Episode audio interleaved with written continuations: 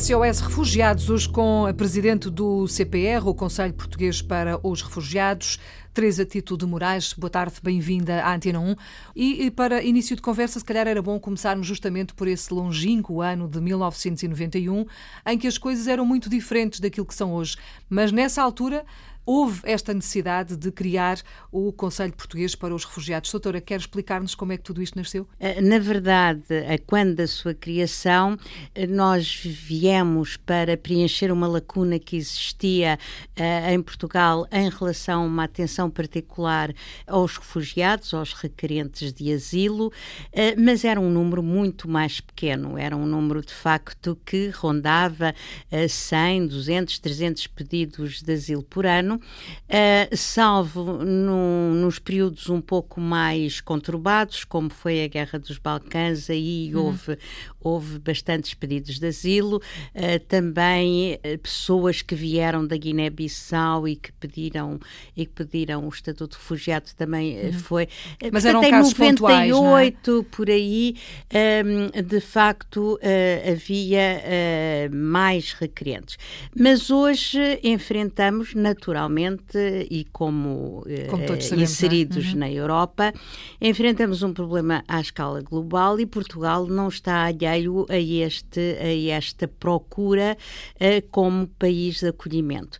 Uh, nós uh, poderemos dividir talvez em três partes o trabalho do CPR. O CPR iniciou a sua atividade com uma preocupação no âmbito jurídico, na determinação do Estatuto de Refugiado, para diferenciar imigrantes de refugiados refugiados para contribuir para uma legislação uh, nacional uh, do asilo mais humana e que, e que tivesse princípios, enfim, eh, que assegurassem de facto a, eh, a dignidade dos refugiados, quer no acolhimento, quer eh, depois na sua integração.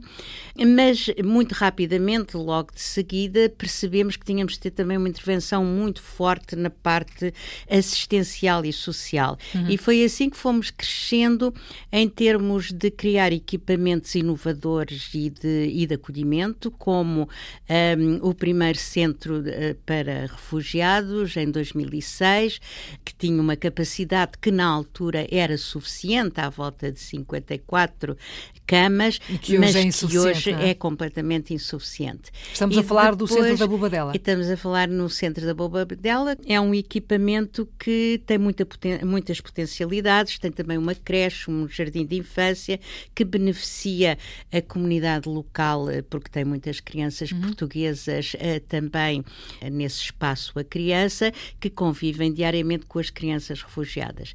É aí no centro da Bobadela uh, que nós desenhamos um programa de intervenção bastante eficaz que cobre as necessidades iniciais dos refugiados, ou seja, não só um, o apoio jurídico de, de, em todas as fases do procedimento, mas também a aprendizagem da língua portuguesa, a preparação preparação para a integração ou para qualquer tipo de resposta que os beneficiários venham a, a, a receber e, portanto, um apoio social muito uh, próximo. É um centro de passagem ou é um centro em é, que eles eu, ficam durante um tempo alargado? Que é um centro transitório, mas que muitas vezes e que inicialmente deveria durar três, quatro meses, uh, porque depois, um, na base de um grupo operativo e de um protocolo protocolo alargado uh, com a Segurança Social, com a Santa Casa da Misericórdia de Lisboa, com o CEF, com o ACM, com, com o Instituto de Emprego e Formação Profissional,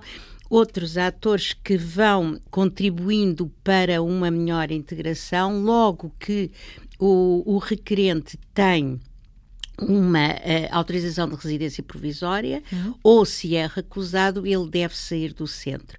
E então um, ehm, nós atuamos na fase da admissibilidade, quando chegam, o Serviço de Estrangeiros e Fronteiras uh, envia-nos as pessoas que chegam a Portugal, uhum. um, ehm, sobretudo aquelas que vêm pelo aeroporto, mas também outras que vêm por via terrestre ou por via marítima.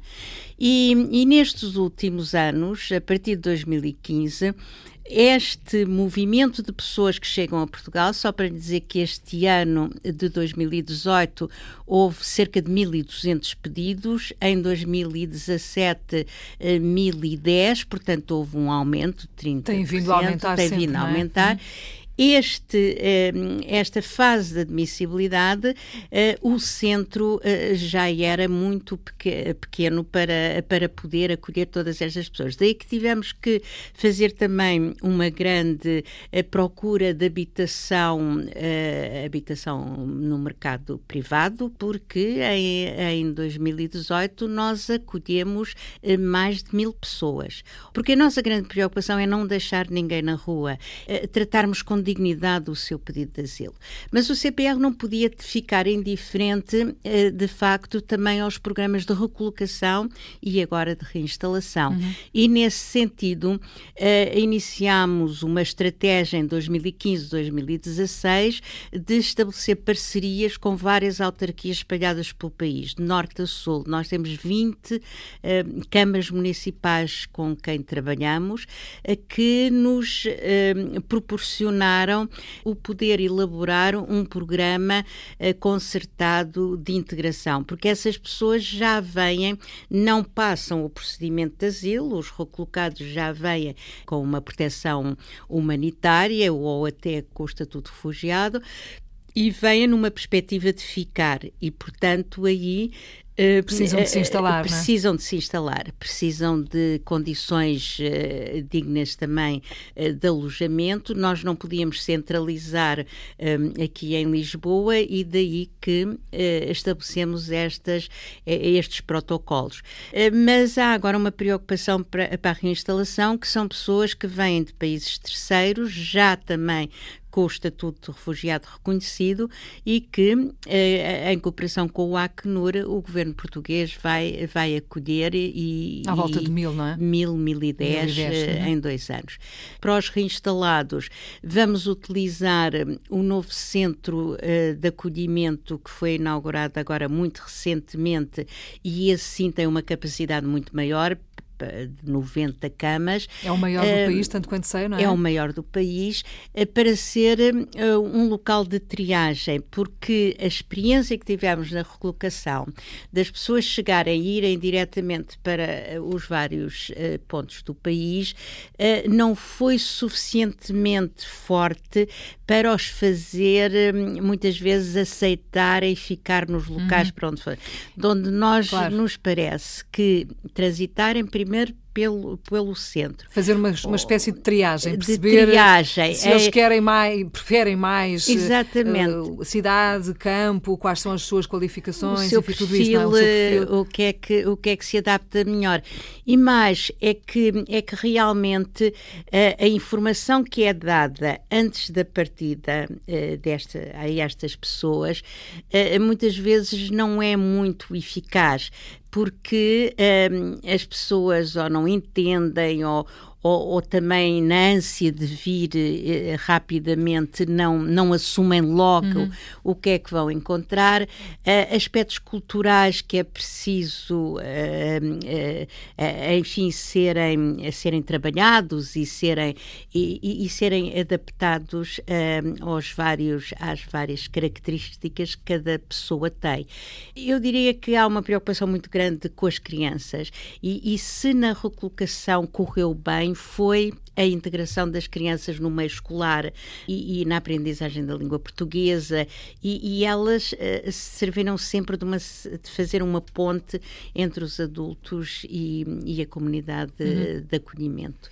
E assim passaram 27 anos, não é? Este ano, anos. 28, a trabalhar em prol dos refugiados, sempre uh, uh, com muito trabalho. Só, e com muito trabalho, e sempre também ao lado da dignidade que é preciso, da solidariedade Sem que é preciso, dúvida. da ajuda que é preciso.